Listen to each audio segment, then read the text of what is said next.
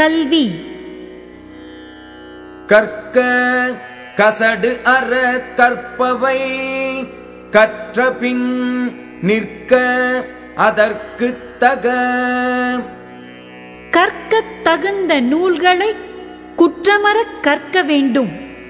அவ்வாறு கற்ற பிறகு கற்ற கல்விக்குத் தக்கவாறு நெறியில் நிற்க வேண்டும். எண் என்ப ஏனை எழுத்து என்ப இவ்விரண்டும் கண் என்ப வாழும் உயிர்க்கு.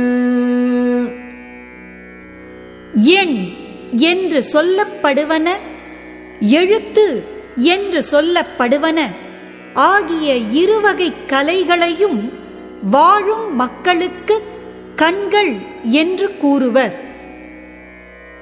கண் உடையர் என்பவர் கற்றோர்.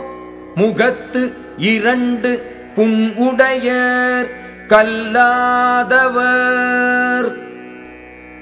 கண்ணுடையவர் என்று உயர்வாக கூறப்படுகின்றவர். கற்றவரே கல்லாதவர். முகத்தில் இரண்டு புண் உடையவர் ஆவர். உவப்பத் தலை கூடி உள்ள பிரிதல் அனைத்தே புலவர் தொழில். மகிழும்படியாக கூடிப் பழகி இனி இவரை எப்போது காண்போம் என்று வருந்தி நினைக்கும்படியாகப் பிரிதல் புலவரின் தொழிலாகும். உடையார் முன் இல்லார் போல் ஏக்கற்றும் கற்றார் கடையரே கல்லாதவர். செல்வர் முன் வறியவர் நிற்பது போல் கற்றவர் முன் ஏங்கித் தாழ்ந்து நின்றும் கல்வி கற்றவரே உயர்ந்தவர் கல்லாதவர் இழிந்தவர். தொட்டனைத்து ஊரும் மணற்கேணி மாந்தர்க்கு கற்றனைத்து ஊரும் அறிவு. மணலில் உள்ள கேணியில் தோண்டிய அளவிற்கு நீர் ஊறும். அதுபோல் மக்களுக்கு கற்ற கல்வியின் அளவிற்கு அறிவு ஊறும்.